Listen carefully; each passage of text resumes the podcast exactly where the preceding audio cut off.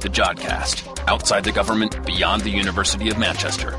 Tracking down astronomical stories from the world of astrophysics and arming the human race with knowledge for the future. The 21st century is when everything changes. And you've got to be ready.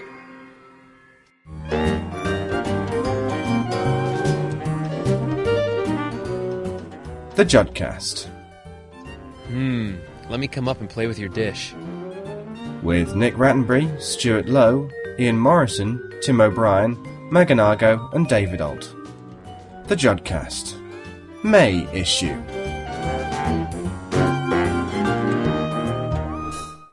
Hello and welcome to this May issue of the Jodcast. Joining us this month from Jodrell Bank, we've got Stuart. Hi, Dave. From New Zealand, we have Nick. Hi guys, hi everyone. Our very special guest, John Barrowman. Hi, this is John Barrowman, aka Captain Jack Harkness from Torchwood. Jodrell Bank, the Jodcast. Hmm, let me come up and play with your dish. No, not now, John. And calling very long distance from Chile, here's Tim. Hello. So, Tim, what are you doing in Chile? Well, I'm out here with my research student, Neil Verte, uh, and we're here to do some observing. Well, Tim, if you stick around, we'll catch up with you later in the show. Now, coming up on this issue of the Jodcast, we find out about observations of gamma ray bursts with Dr. Carole Mundell of Liverpool John Moores University. We find out what's up in the May night sky with Ian Morison, and we'll bring you a selection of the best astronomy websites out there on the interweb. But first, before all of that, here's the news with Megan Argo. In the news this month, Hubble celebrates its 17th birthday, planet found in the habitable zone of a nearby star, and AIM launches to shed light on noctilucent clouds. The Hubble Space Telescope celebrated its 17th birthday in April with the release of a new image of star formation in the Carina Nebula. The telescope, a joint project of both the European and American space agencies ESA and NASA, has been making stunning images of the universe since its launch in 1990. This new image is a mosaic of 48 individual exposures made using the Advanced Camera for Surveys, or ACS, and shows the star formation going on in the nebula in stunning detail. The image covers an area of sky 50 light years across, located in the constellation of Carina, the keel of the ship Argo Navis. The nebula contains huge clouds of gas within which new stars are forming, as well as a collection of massive stars between 50 and 100 times heavier than our own Sun. NASA recently approved the fourth and final servicing mission to the telescope, which will be used to replace batteries, gyroscopes, guidance sensors, and instruments which have failed over the years, as well as install some new sensors. This upgrade will hopefully extend the lifetime of the telescope for several more years. Astronomers using a 3.6 metre telescope in Chile have discovered a planet just twice the diameter of the Earth, orbiting a star just over 20 light years away. This exoplanet is the smallest found to date and orbits its parent star in just 13 days. The astronomers who made the discovery calculated that this planet orbits within the so called habitable zone of the star Gliese 581. This is the range of distances from a star where the surface temperature of a planet would be in the range where water could exist as a liquid on the surface. Too close to the star and any water would evaporate, too far and it would freeze. Although it orbits 14 times closer to its star than the Earth is to our Sun, Gliese 581 is a red dwarf, only about one third of the mass of the Sun, and about 50 times fainter, so is much cooler. This all means that its habitable zone is much closer to the star. The discovery was made using the HARPS instrument mounted on the European Southern Observatory's 3.6 metre telescope in Chile. On Wednesday, the 25th of April, NASA's Aeronomy of Ice in the Mesosphere, or AIM spacecraft, launched from Vandenberg Air Force Base in California. This spacecraft is designed to study the strange phenomenon of noctilucent clouds, high altitude cloud formations which can only be seen at night when they are illuminated by sunlight from below. Astronomers at high latitudes are often familiar with these cloud formations on the very edge of space, but their origin remains a mystery. They form in the mesosphere between 50 and 80 kilometres above the surface of the Earth, where the air is both very cold and very dry. Data suggests that these clouds are becoming more frequent and are being seen at lower altitudes than ever before, with some suggesting that this could be related either to dust impacting on the atmosphere from space or possibly even global warming. The AIM mission will study these clouds over its two years of operations. Since they were first detected more than 100 years ago, the origin of the cosmic rays which constantly bombard the Earth has been something of a mystery. Cosmic rays are highly energetic particles, mainly protons, and detecting them requires a special kind of telescope. One such facility is the High Energy Spectroscopic System, or HESS, a group of four such telescopes located in Namibia. Sources of cosmic rays detected by HESS include pulsars, supernovae, the supermassive black hole at the centre of the Milky Way, and distant quasars. But the HESS collaboration have now discovered a new source of very high energy cosmic rays, associated with a young cluster of stars known as Westerlund II. This region of the sky contains many massive stars in a very active region of star formation. What the HESS team suggest is that the supersonic winds of charged particles from these very massive and very hot young stars is creating massive amounts of turbulence in the plasma in the nebula. And this turbulence accelerates particles up to energies of over 1 tera electron volts. Another theory is that most of these particles are accelerated in the massive shock fronts which occur in isolated supernova explosions. The latest results from HESS appear to favour the first explanation, although more data is needed. Other new gamma ray telescopes, such as MAGIC and GLAST, will hopefully help solve this mystery. And finally, the International Dark Sky Association has declared the Natural Bridges National Monument in Utah in the USA as the first international dark sky park. The park has spectacular natural scenery during daylight, but the area also has some of the darkest nighttime skies. The International Dark Sky Association challenged the park to improve the existing lighting, and the staff responded by replacing 80% of the park's lighting with full cut-off designs, which direct all of the light down to the ground where it is needed, rather than up into the sky where it is not. Thanks, Megan. Now, Dave, as our listeners probably have gathered, we were at the National Astronomy meeting back in the middle of April. You were indeed. Yes, we had a great time. It was fun. Anyway, there's some people we should thank for helping us during the National Astronomy meeting. Um, the main person is David Boyce, who was great and managed to go and do lots of interviews for us. There were two other people. There was Paul Steele and Neil Phillips, who also joined in on the presenting duties as well. And thanks to them. And just like to pass my thanks on to the University of Central Lancashire for allowing us to use their fantastic recording studio, which was quite fun. It was uh, certainly a treat to be recording inside a uh, a nice padded room. And uh, I, Yeah, we're normally in the back of a van. yeah, apparently we're in the back of a van, but hopefully people will appreciate the uh, the improved quality of Jodcast at NAM. And so our thanks go to the University of Central Lancashire for allowing us to use their padded room. Thanks indeed, yes.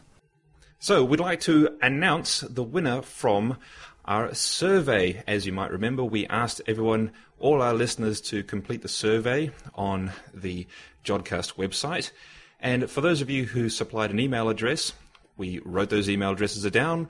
We put them into a hat. In fact, it was a Lovell Telescope hard hat, and a respectable Jodrell Bank observer withdrew the winning entry. And the winner is John Cave of Merseyside in the UK. So congratulations, John Stewart. What does he win? He wins an amazing Jodcast t-shirt. An amazing Jodcast t-shirt.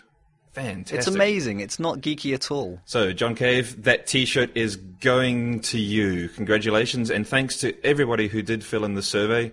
The feedback has been wonderful to receive. The comments have been largely uh, constructive and we thank everyone for that. Now, we are acting on the suggestions that we've received from the survey. Uh, in one important way, Stuart, tell us about how we are changing the Jodcast in response to our listeners' comments. Yeah, we had quite a few suggestions for this this exact change, and it's basically people wanted us to be more frequent, and there were quite a few people who suggested that we split the Jodcast into two and have it twice monthly, and therefore that's what we're going to try and do. Well, that's what we like to hear is uh, people asking for more, more, more, and uh, we will do our best. Um, so the the new format, we're trying to split it down the middle. We're going to have the night sky segment at the start of the month. Which is good because people need to know what's happening in the in the month for all of the month. Exactly. We're going to put the Ask an Astronomer segment on the mid-month show, Mm-hmm. and we're going to have one interview on both. Right. And we'll have the news at the beginning of the month. Excellent. Okay, so it sounds like Mo astronomy for everyone. Fantastic. Yes, and it should hopefully make the file sizes of our downloads a bit smaller, so that'll be a bit nicer on everyone's net connections. Excellent. So It's going to be the same total content, possibly more uh, than before, which is hopefully going to satisfy our listeners.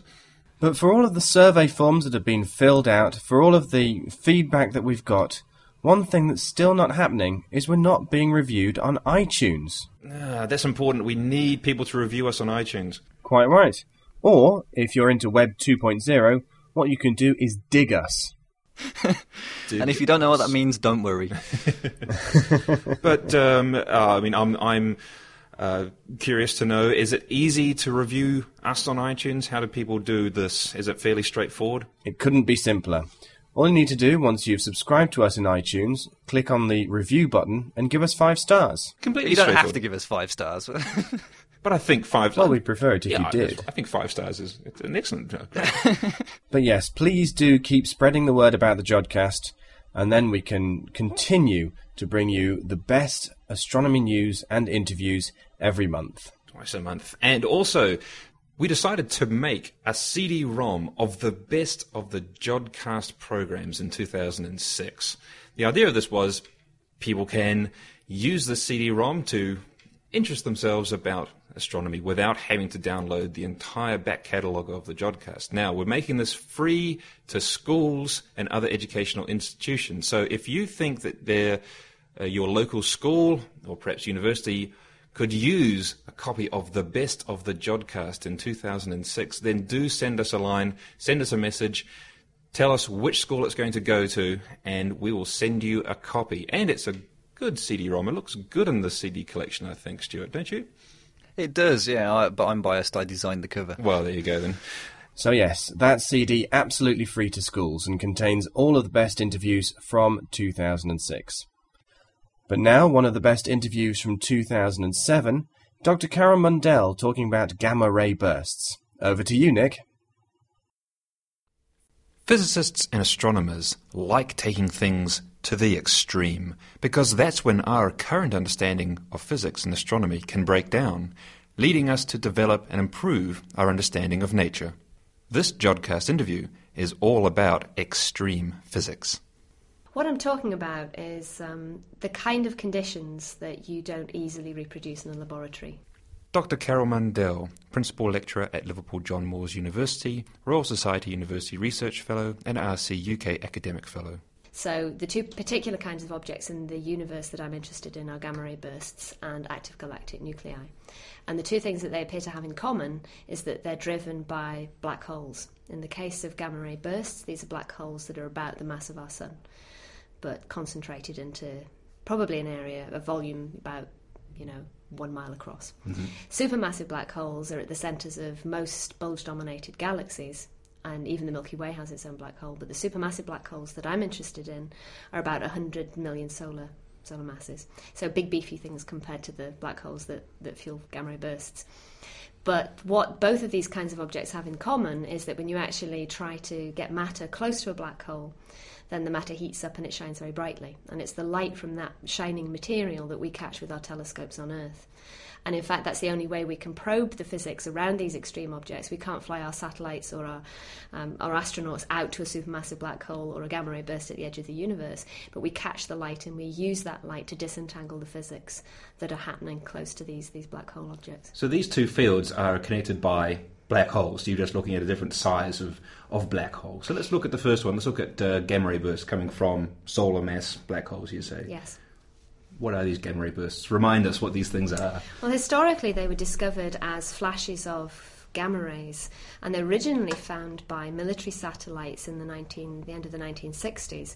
And these military satellites were monitoring the, the sky really to find, particularly the Russians, who might be violating the nuclear test ban treaties. Hmm. And so, of course, the, the discovery of these gamma ray flashes were classified for a number of years, while the Americans thought that they were the Russians detonating nuclear tests in their country. Hmm. They were then discovered to come actually from the sky and not be terrestrial sources of gamma ray flashes. And so the first paper came out in 1973 announcing the discovery of these very short but intense pulses of gamma rays on the sky. So they flash and they're gone, they don't repeat themselves. Now, the problem in those days was that nobody knew where these were to better than many degrees, and so traditional telescopes couldn't then point and find the light that comes at other wavelengths in addition to the gamma rays. It's a good point, though, isn't it? I mean, this is not normal. Well, when we say normal light, it's all part of the same electromagnetic spectrum. But when we say gamma rays, can you explain what uh, sort of energy levels we're talking about? They're here? the very highest energy levels in the electromagnetic spectrum, and they're up at, um, well, we measure these in terms of electron volts. So X rays are some round about ki- kilo electron volts, a few Mhm. kilo electron volts. The gamma rays are up into mega electron volts and giga electron volts. So you don't want to be standing in the way of a gamma ray when it comes through, it's going to fry you basically. But the Earth's atmosphere protects us from astrophysical gamma rays, luckily, because we now know that these gamma ray bursts are actually occurring in the universe. You know, we tend to detect them with our satellites um, a few times a week, but there may be as many as one a day happening. And with the advent of um, satellites that were then flown, for example, most recently the SWIFT satellite, which is a NASA satellite that was launched in 2004, specifically to catch these gamma ray flashes on the sky, localize them very accurately, and send down their locations to ground based telescopes instantly. So we don't have to wait a day or two by the time the light's faded away and we can't find them with our telescopes. Within seconds, we get a notification, and in fact, I get woken up in the middle of the night. My mobile phone will buzz and tell me that a gamma ray burst has just been detected. And what we do at Liverpool is we have a suite of robotic telescopes um, on the island of La Palma in the Canary Islands, in Hawaii, and also in Australia. These are two metre robotic telescopes, the world's largest robotic telescopes. And when a gamma ray satellite sends down a signal to say, I found one of these gamma ray flashes, it's at this part of the sky and it has these properties, our telescopes immediately slew and point at that position and start to look at the optical light, so the lower energy light in the, the electromagnetic spectrum that we our eyes are sensitive to. And we can then combine the knowledge that we have from that particular burst, how it looks in the gamma rays, then down into the X rays, into the optical, the infrared light, and ultimately down into the radio regime. We put all of that together and we also examine how the light varies with time to disentangle what actually occurred when this black hole, in the case of gamma ray bursts, it's the birth of a black hole as a massive star collapses at the edge of the universe. This is uh, the end of a star's life, or one possible end of a star's life. That's right. Is a gamma ray burst. Exactly. So very massive stars, you know, maybe 100 or, or 200 solar masses, out at high redshift. I mean, there have been a few nearby ones. I say not very nearby, certainly not in our own galaxy, uh, but we're looking at some of the most in, lum- instantaneously luminous events in the universe in gamma ray bursts, and they are some of the highest redshift or the most distant objects that we've ever caught light from with our telescopes. It seems spectacular that these things are the most, or some of the most luminous objects at any given instant. More luminous than an entire galaxy, so so we understand. How is this possible? That one star, okay, it's a very massive star, certainly. How is it that it could contain that much energy, even just for a split second of time? Well, this was one big dilemma that the astronomical community had to wrestle with when the energies were first being measured. And the critical point really is how you put that, that light energy out. So do you do you emit the energy isotropically in the way that a light bulb does, so the light comes out in all directions? In which case the light that comes to the earth is a small bit of that, and when you calculate the total amount of energy that comes from this object, it seems unphysically large. Al- Alternatively, if you actually beam that energy and focus it into a small opening angle, the way a torch works, then the energy constraints become a little less extreme. The most extreme example that we, we've ever seen was a burst that happened in 1999, a gamma ray burst called 990123. It happened on the 23rd of January in 1999. And this thing reached nearly ninth magnitude um, in the, the visual band. So you could have seen it with, the, with binoculars if you looked at the right part of the sky. Wow. And the amount of energy that was inferred there was the rest mass energy of a neutron star had been emitted in just 80 seconds. When you say the rest mass of a neutron star, what do you mean by that?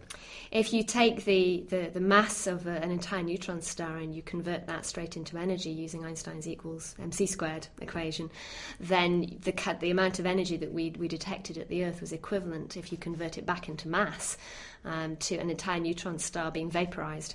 Does that 80 suggest actually that's what happened? An entire neutron star got turned into energy, and that's what we saw as the gamma ray burst. No, what we now understand is that the energy was actually focused into a, a torch-like beam, and that then means that no, and, and a whole neutron star did not have to die in 80 seconds for us to catch the light at, at, the, at Earth.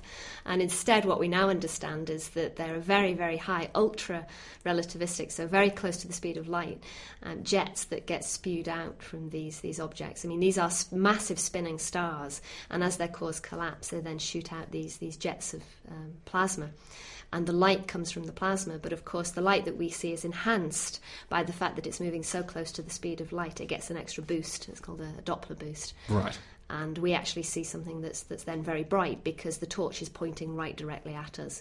And obviously, if the torch is pointing away, we don't see anything. And so there are probably many gamma ray bursts happening in the universe that we don't catch because mm. they just don't happen to be pointing directly. So the beams aren't pointing towards us. Exactly. Well, why is the plasma emitted from these collapse events? Why are they? Why are these beams?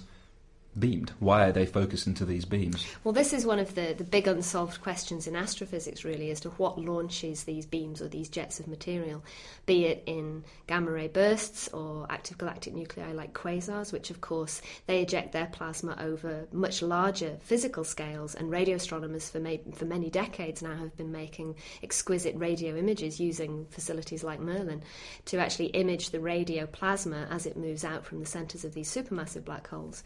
And so there's a whole range of different kind of jets in the universe, both in our own galaxy, coming from smaller stars, and also right through into to gamma ray bursts and AGN.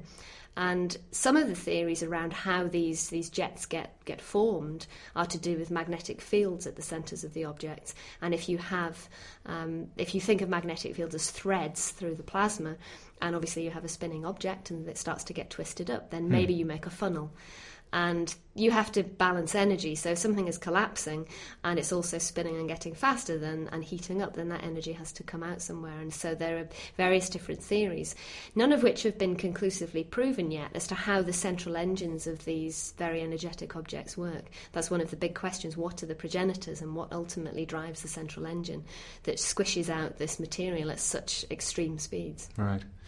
One question though, neutron stars we like to think are fairly stable objects. Once they become a star collapses and becomes a neutron star, doesn't it just stay a neutron star? Why does a neutron star decide it wants to become a black hole and thereby emit lots of radiation as a gamma ray burst? Well, I think what pushes it over the edge. Yeah, th- there are two issues here. I mean, one obviously is if you if you squeeze an awful lot of mass into a very small volume, you get to the stage where um, you well, the thing called de- degenerate pressure. Um, you, if you can no longer keep a, a neutron soup going. Um, the black holes are actually much more massive um, in a much smaller volume than neutron stars. If you have enough material that collapses down, um, you get to a critical mass.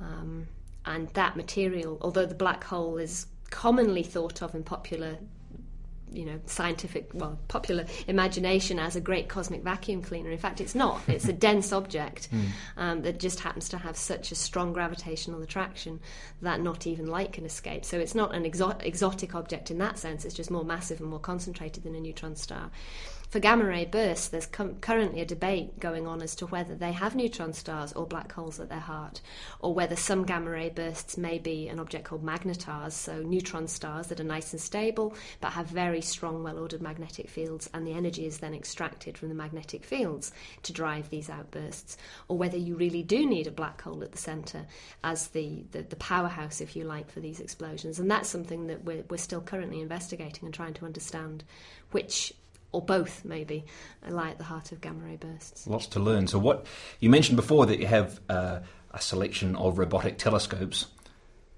reacting automatically to these uh, signals from the, the space telescopes, or where do you come in? You, you, mentioned you get woken up at night by the universe going bang.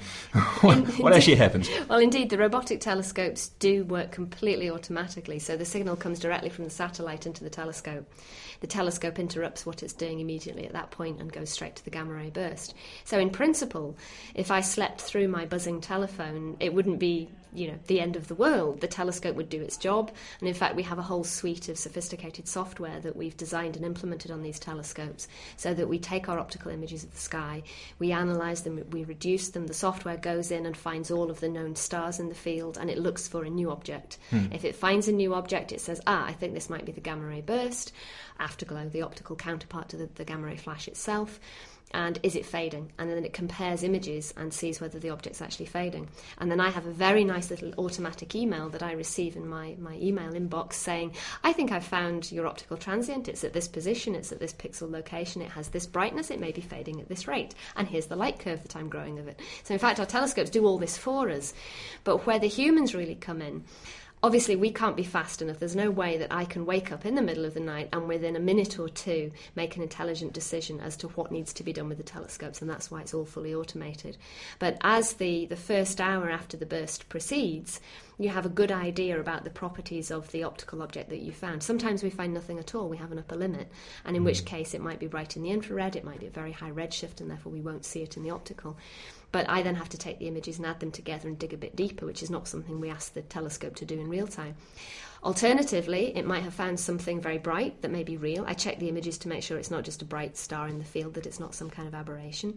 99% of the time, it's, it's a real afterglow that we found, probably better than 99% of the time.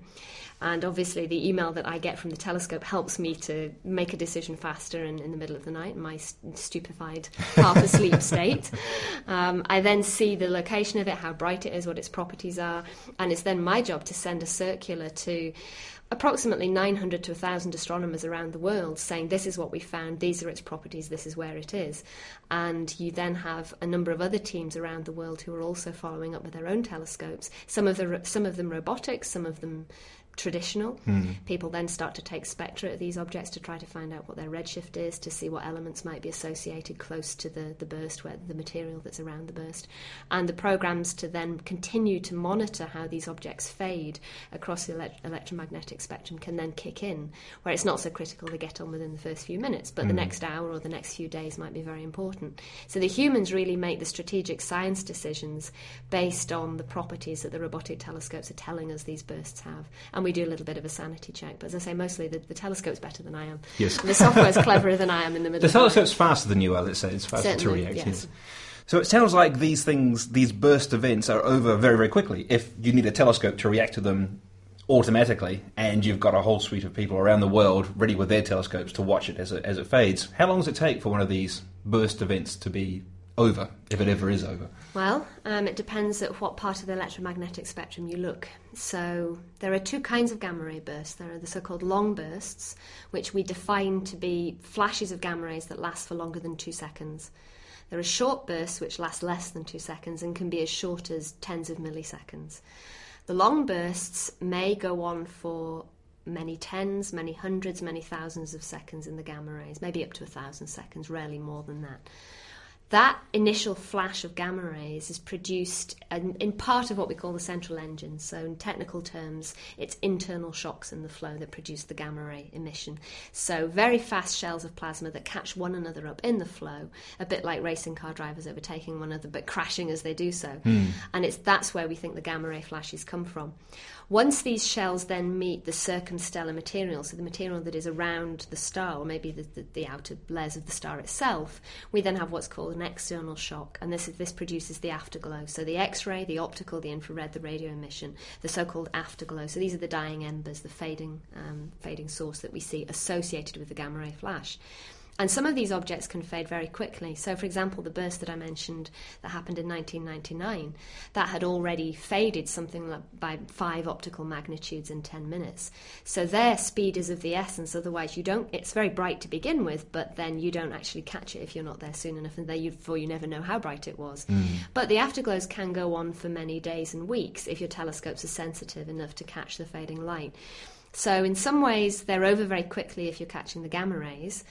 And if you want to really get a full picture of the physics that are happening, you want to catch light from across the electromagnetic spectrum as soon as possible, but also for as long as the object is, is technically visible with your telescopes. So, what we're now doing is monitoring from the, the, the early first few seconds right up to as many days after the burst as we can actually see the object and see when it finally fades. And that's continuous. The first few seconds to several days. It's as continuous as we can possibly make it, and the reason for having more than one robotic telescope is to improve that continuity. So, obviously, if we catch a burst on the island of La Palma with the Liverpool telescope, then the source sets or the sun rises at La Palma. We can't continue to monitor it. It's no longer nighttime in La Palma, but it's then nighttime in Hawaii. Mm. And so we do have campaigns where we then hand over to the Hawaii telescope and it can continue to monitor. By the time it's finished, if the bright is the brightness of the burst is still sufficient to use a two meter telescope to see it, we can then hand back to La Palma.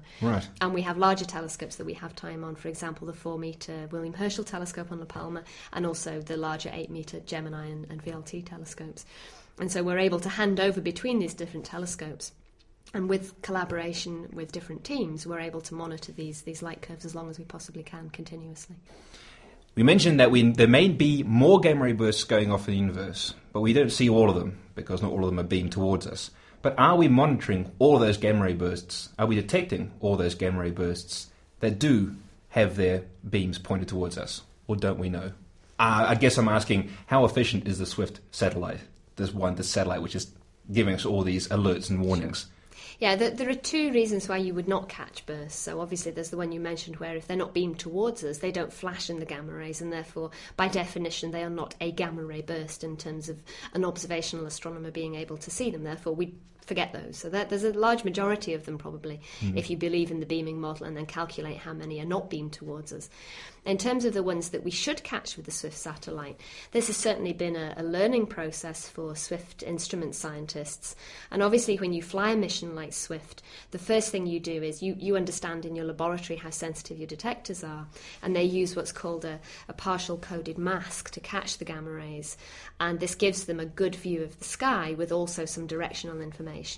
But obviously, you don't want to have many, many false positives because that's very expensive in terms of other people's telescope time wake you up in the middle of the night, for instance. Exactly, mm. and telling our robotic telescopes to follow up fake sources. And so the Swift team has worked very hard over the last two years to get the thresholds optimized. So obviously, you start off being fairly conservative, and you have some quite high thresholds, and saying, well, there are lots of known sources that produce gamma ray bursts. So there's been a learning process in terms of building up a catalogue of known objects.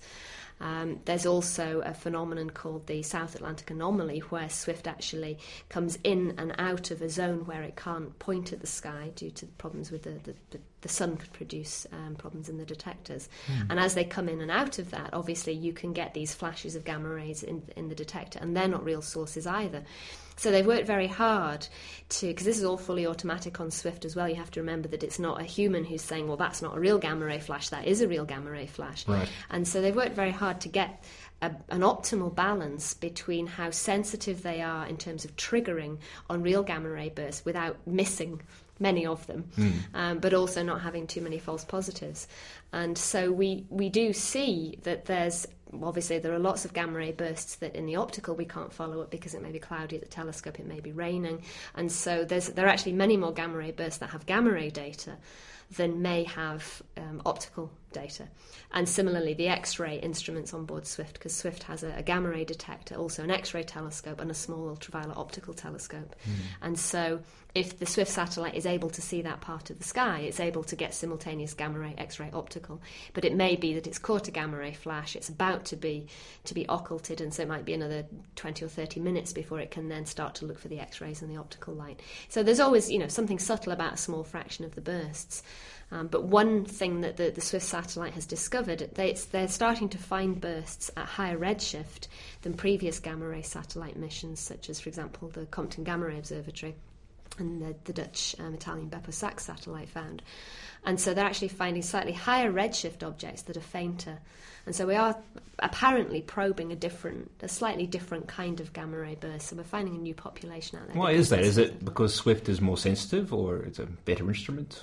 Swift is more sensitive in the, the softer gamma ray bands, and this year there's also a, a, harder gamma ray or a higher energy gamma ray satellite called GLAST that will be launched, which again may probe a different kind of um, gamma ray burst. Because really, what, again, what you need to do is not only sample the whole of the electromagnetic spectrum, but sample all the gamma ray regime as well, because mm. that's quite a, a broad band within the electromagnetic spectrum.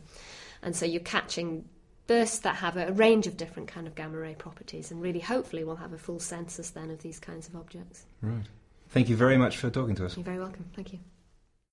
Thanks, Nick. And you can hear the rest of that interview with Dr. Carole Mundell, where she's talking about active galactic nuclei, in the May Extra show, which will be going out in the middle of the month. Now, if you remember, Tim is still on the line from South America. Tim, remind us why you're in Chile.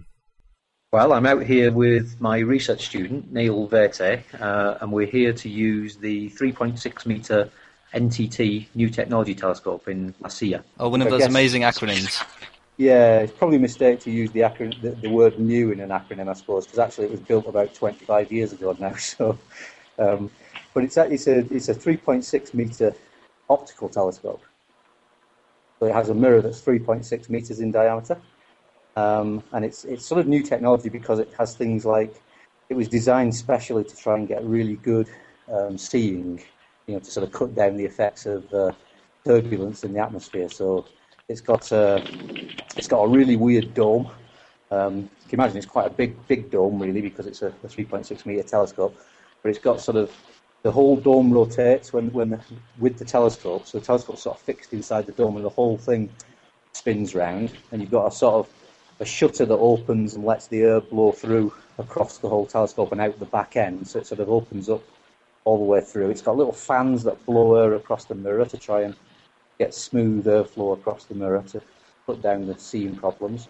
And it's got uh, adaptive optics in the sense that there's, there's like actuators, little rods effectively that push against the back of the mirror and, and adjust its shape to, to improve the, the image quality. Right, so is it quite disconcerting with it rotating around during the night? Ah, well, this is the clever thing, you see, because actually you don't sit in a control room in the telescope dome at all. You sit in another another building about 200 yards away. It's called the Ritz, which I think is an astronomer's joke. it stands for Remote Instrument Telescope Control, except I think control's been spelled with a Z for some reason. But uh, yeah, so, so you don't actually you don't sit with the telescope at all. In fact, so if you want if you want to go and see what your telescope is doing while you're controlling it, you have to stick your coat on, go outside, and have a wander up the road 200 yards and, and see what's happening. So are you sat in the control room now? No, I'm actually sat in my uh, well, effectively a hotel room, so a room in the in the sort of residencia that the astronomers sleep in. So in fact, it's uh, I've only just got up because I had we had our first nights observing last night. It's sort of late afternoon here, so I've been in bed all day really because we, we had a, a fairly successful night's observing, and uh, we're up, I was up till about 8:30 a.m. local time, so I've managed to get about seven hours sleep and getting ready for the next night's observing in a, in a few hours' time. Tim, why are you there at the NTT? What are you observing? It's a program to look at um, planetary nebulae. So these are these um, the endpoints of uh, stars like the sun. So it's what the sun will become in about in about five billion years or so. So when they expand to become a red giant, they lose all their outer layers, drift off into space. The, the core of the star is revealed, where all the nuclear reactions used to take place. You've got this sort of hot dead star we call a white dwarf, about the size of the Earth. Mm-hmm. That's so hot it illuminates all the stuff around it, so that, that nebula glows, and that's what we call a plan- planetary nebula. Right. And the program is actually to uh, to look at the the structures of planetary nebula. I don't know whether you've seen any of these pretty HST images of planetary nebulae. Yes, they're very pretty indeed. So the the reason why they're those strange structures isn't still isn't understood actually. And one of the suggestions has been that it's because um, the the star that sort of lost all the stuff is actually part of the binary system, and and the companion as it orbits around helps to sort of sculpt um, the the outflowing material into these weird shapes. So what we've done is we've sort of made a sample of those planetary nebulae which are known to have binary central stars. So, you, so at least you know there's a binary system, because for a lot of them you don't. Um, and then what we're doing is we're investigating the structures of the nebulae by using uh, a combination of imaging, so taking photographs basically with a, with a CCD camera, and spectroscopy, so putting a, a slit of a spectrograph across the nebula, spreading the light into a spectrum, and looking at the using basically Doppler shifts of the emission lines, the emission from the from the nebula, to work out what speed everything's moving at, and try and get an idea of the, the sort of three-dimensional structure of the nebula. Very exciting. And how long are you there for? Um, well, we we had we, we've got three nights on the telescope, so it was our first night last night. Uh, another two nights to go, and of course, what you've got to add on at the beginning and the end of that is time to get from Manchester to the La Silla, which is where I am, um, Yep. the observatory in, in, in Chile. Um, so there's, and, and basically you've got to have a few days before you start observing to acclimatise and to, you know, iron out any problems you might have with planning your observations with your support astronomer and so on. So basically, I, I think I left Manchester on Tuesday and I'm getting back on the following uh, Thursday. So that's sort of, you know, uh, nine nine or ten days later. Did you manage to acclimatise quite easily? Um, well, it's funny, you know. I mean, it's a bizarre thing, of course, because you're on. We're, we're sort of five hours behind uh, British summertime at the moment, so there's obviously some sort of uh, time lag there. Then there's all the travelling that you've got to put up with. Of course, it's quite tiring. It's a 14-hour flight from Paris to Santiago in one step, which I was a bit worried that that was actually farther than the amount of fuel on the plane would cope with. But apparently, we got there okay. Um, it's about as far as a plane can fly, I think. So there's that to cope with. But then, of course, you end up uh, trying to be up all night here anyway. So you know, it's it's all very strange. And I think when you've got nothing to do before your observations start, then uh, then it is quite difficult. But actually, last night it was easy because you know you're sort of busy all night and it keeps the adrenaline flowing and and you and, and you, know you can cope with it okay. It's basically one of the problems with it. Of course, we're at reasonable altitude. It's about I think it's about 2,400 meters here, um, which you know when you're walking around and stuff isn't a problem. You don't really notice it. But if you run, which I just did, um, then uh, all of a sudden it sort of hits you because I guess you're not getting really getting enough oxygen in your blood, and so you can cope with it for a, a few minutes, and then all of a sudden, wham! There's no oxygen, and you almost fall over. So you've got to be a bit careful not to overexert yourself. Basically, you start your, you feel your heart start pounding if you if you start walking too fast. Basically, maybe it's just me. Maybe I'm just not fit. The views must be amazing. What what's the observatory actually like? What's it like up on the mountains? Um, well, it's quite uh, it's an interesting place actually. There's more telescopes on this mountain than I've seen in any observatory in my life before. Um, of course, I've not been out that much in my life, but uh, you know, it's, it's, it's uh, there's quite there must be about 15 or so telescopes, I think, packed together on a little mountain in the middle of Chile. It's actually really spectacular, to be honest. It's a sort of a two-hour drive from La Serena um, up into the Andes, um, and uh, it's a place called La Silla, which means the chair, I think, in Spanish. It's an ESO observatory, that's the European Southern Observatory.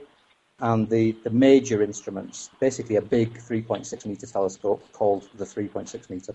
And there's also the, uh, the, the NTT, the one we're using, which is also a 3.6 metre. And then there's another 2.2 metre. But on, on the telescope, on the, on the mountain itself, there's a, there's a load of other smaller telescopes, sort of between about 0.5 metres and and sort of 1.5 metres, which actually is it's a bit sad really because it's a sort of graveyard of telescopes because most of the smaller ones just aren't um, operational anymore because as we've sort of moved on to build bigger and bigger ones, um, there's only a certain amount of money to, to operate them, you see. So, so you know, ESO has this other observatory north of here at Paranal. Is that where the very large telescope is? Yeah, that's right. There's the, the four eight metre telescopes there. So you can imagine there's a lot of effort gone into uh, running that new you know, relatively new observatory. So I suppose it's a it's a bit sad, really. I mean, there's telescopes here that you know might be nice to use, but I guess someone's got to pay for that to happen somewhere along the line. Anyway, but it's a beautiful place. I mean, it's sort of you know we've uh, we've you know sunset's gorgeous. Sun, sunset across the western slopes of the Andes and the Pacific Ocean. Uh, can you imagine it? It's been and the weather's been pretty good.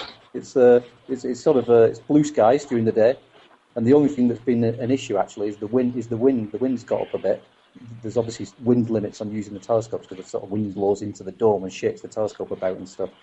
So, uh, so last night the wind had got up about about midnight, um, just above the wind limit, which is about 15 meters per second, and uh, and so we had to sort of shut down for an hour, which gave us a chance to go and have our midnight snack, which was lucky. Um, and then after about an hour, we could switch back on again, and we were we were off observing again. So hopefully, as long as the wind stays down, we'll be we'll be up for another full night of observing the wonders of Planetary Nebulae. So, Tim, you've taken lots of great pictures from the sounds of things. Yeah, it's very it's very pretty scenery. I, I think we've uh, stuck a, we'll stick a few of them on the on the Jodcast website so people can have a have a look and see what this place is like. Well, the very best of luck with the weather. Now, we've often said that we listen to all of our listener feedback. One of those that's been in touch with us is Joe Jones, who recently wrote to recommend NASA's Skywatch website. Now, it's a great website that gives you details of where and when to see the International Space Station passing overhead. The website is at spaceflight1.nasa.gov forward slash real data forward slash sightings, and we'll put a link to that in the show notes. Anyway, we thought we would take this one step further and give you our recommendations for some of the best astronomy websites on the interweb. Now, besides NASA's Skywatch, one of the other very good websites for finding out about the International Space Station is called heavensabove.com. That's heavens-above.com. In that, you can type in where you live and find out if the International Space Station or Iridium flares or indeed any other satellites are going over your house anytime soon, within the next 10 days. Just got a question for you guys. I mean, when you talk about iridium flares, what is that? Well, Iridium is after the Iridium network of satellites, which were, I think, launched by Motorola um, to provide satellite telephone services.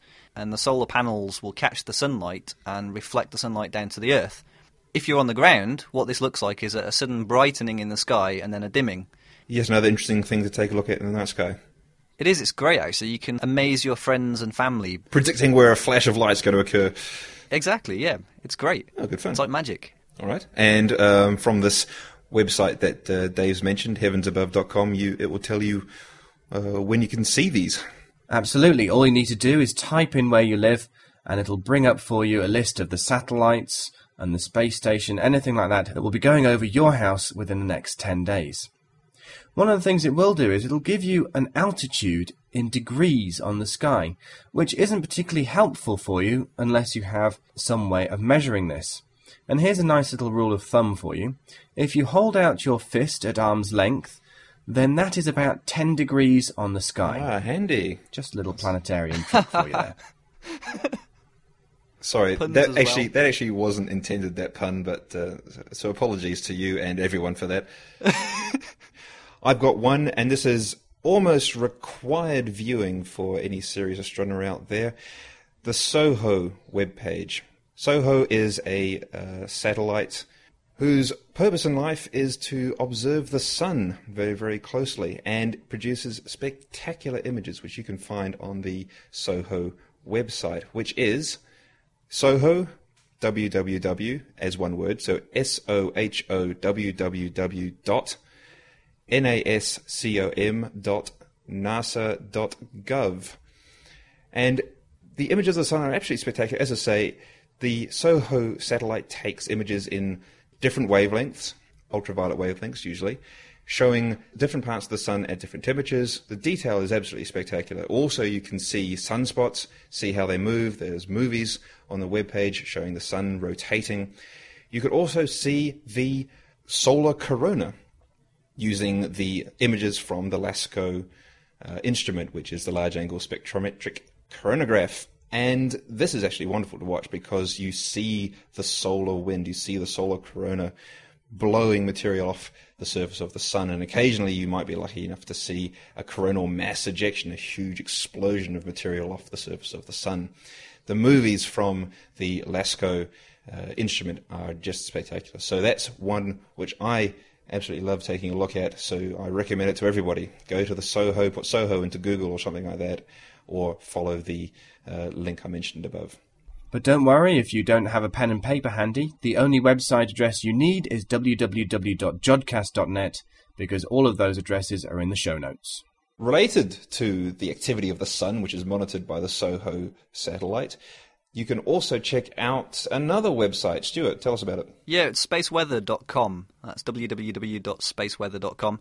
That takes the SOHO images, it displays those, it displays data from other instruments, it tells you about aurora, gives you warnings whether you should go outside in the in the evening or the night to have a look for aurora, the northern or southern lights in the sky, which is a very useful service.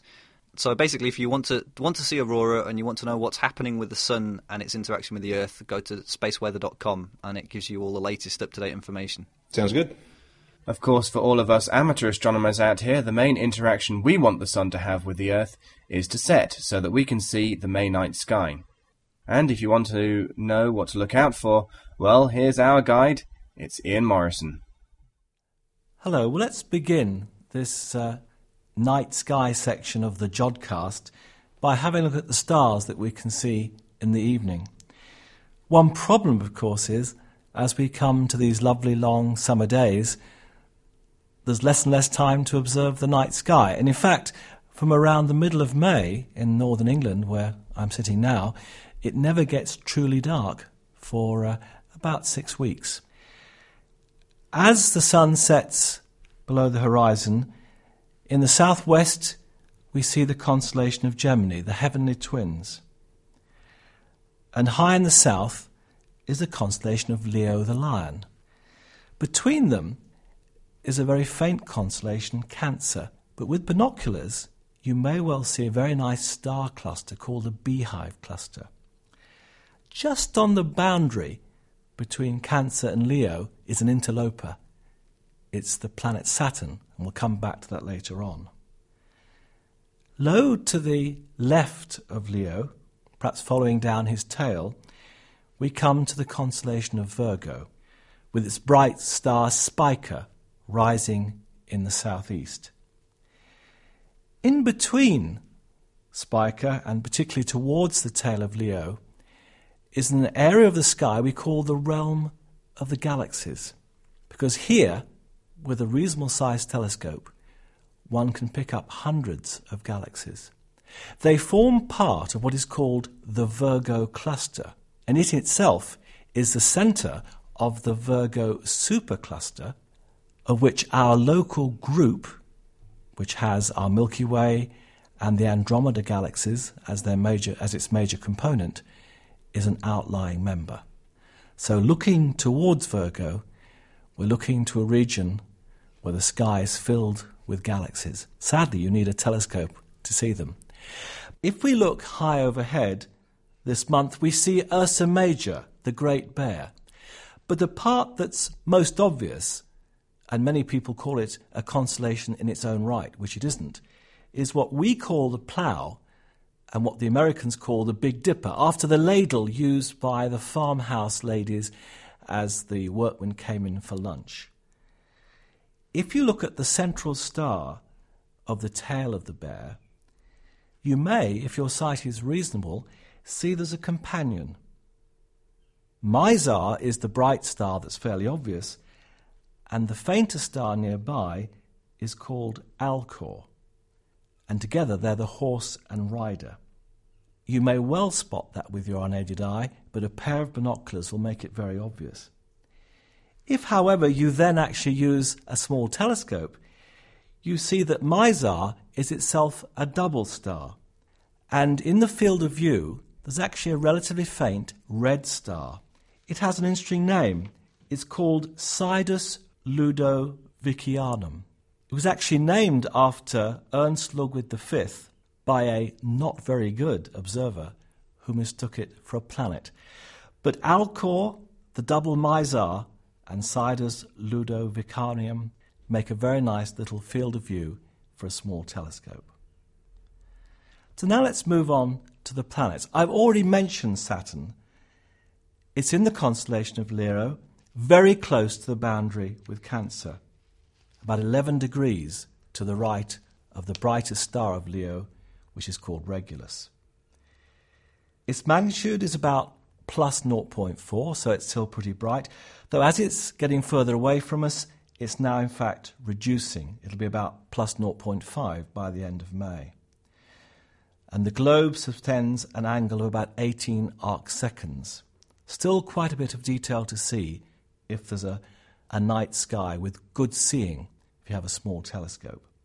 The rings are closing. They're about 13 degrees from edge on, so Saturn's actually shining less brightly than it was a few years ago, and that will continue to reduce for a few more years. If you do have a small telescope, you'll easily see Saturn's largest moon, which is called Titan. Now, Mercury is not a planet we often see. It's very close to the sun, it's often lost in the glare of the sun. But at the end of this month, about the last week or so, it actually has one of the best apparitions, as they're called, this year, when it rises up in the sky and can be seen about 30 minutes after sunset, between where the sun has set and the very bright planet Venus, which we shall come to. What you need to do to see it is to get a location with a very good low western horizon, be there before sunset, and see where the sun actually sets.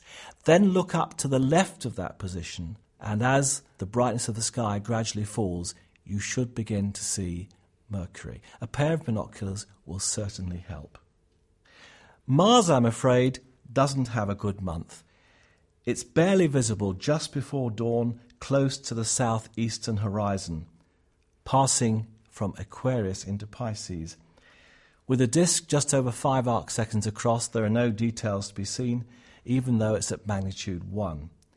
We're going to have to wait a few more months before we see it well towards the latter part of this year.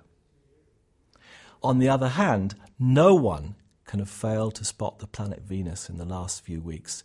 It's dominating the western sky after sunset, and it's rising to one of the highest elevations above the horizon that we ever see.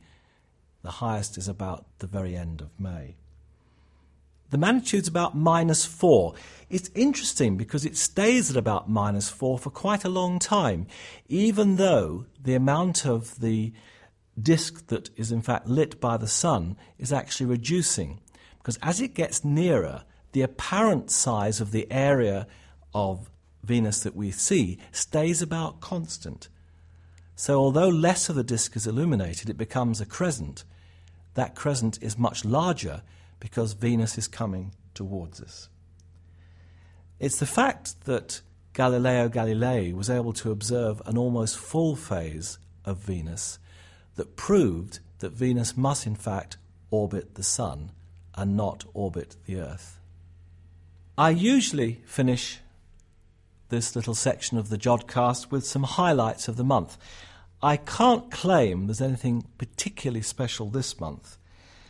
On the 19th of May, a thin crescent moon with about 13% of the surface illuminated is just three degrees away from the planet Venus. They're both lying in the constellation of Gemini, the heavenly twins. That will make a very nice pairing and well worth looking out for, just with your eyes, or even better, with a pair of binoculars. The moon, many astronomers regard as a nuisance because when it's bright, the sky is never dark and you can't see these lovely faint fuzzies, as we call them, distant galaxies. But on the other hand, it's quite a nice thing to observe itself. And it's best to observe around first or last quarter, when about half of the moon is illuminated. And along the terminator, the craters show up with very great detail. The shadows are long, and it really looks very lovely. So you might try and have a look at the moon around the 23rd of May, which is first quarter, and a small telescope will show you an amazing amount of detail. Well, it's a lovely spring day here at Jodrell Bank, and you might have heard our mower mowing the grass outside. We need a big red light to perhaps say recording in progress. But just to finish off, I've said quite often it, it's never been a better time to be an amateur astronomer. Really good telescopes can be bought for surprisingly little. Uh, in the UK, there's a Skywatcher 130PM, a five-inch paraboloid Newtonian telescope which is motorized, so that once you've actually got it observing an object, it will track it across the sky, and that can be got for under 200 pounds. So in the many magazines, the Sky at Night magazine, Astronomy Now, we have available in the UK. Have a look at the adverts and uh, have a go at making some observations yourself. Good hunting.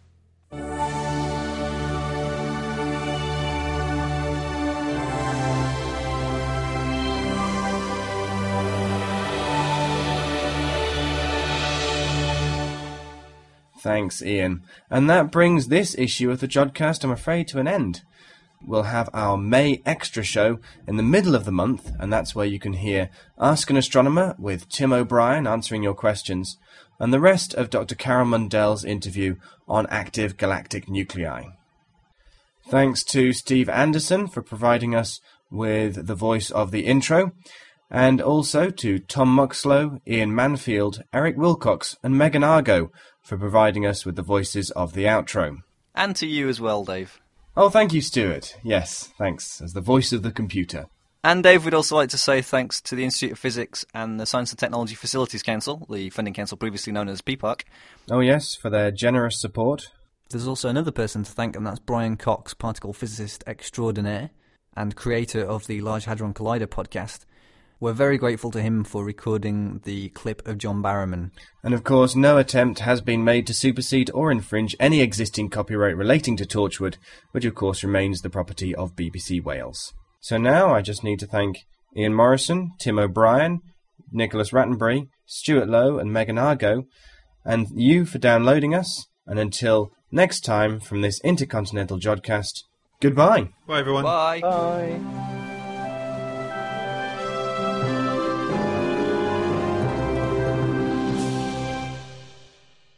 Coming next month on the Jodcast. Warning. Containment field deactivated. Warning. Sir, we have a situation. Deactivated. They're out.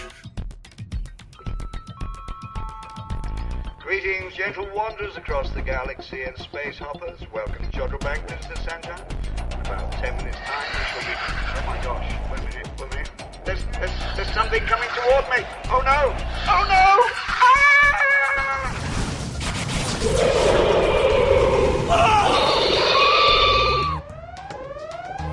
Code red. Code red. Ladder, code red. Seal the perimeter.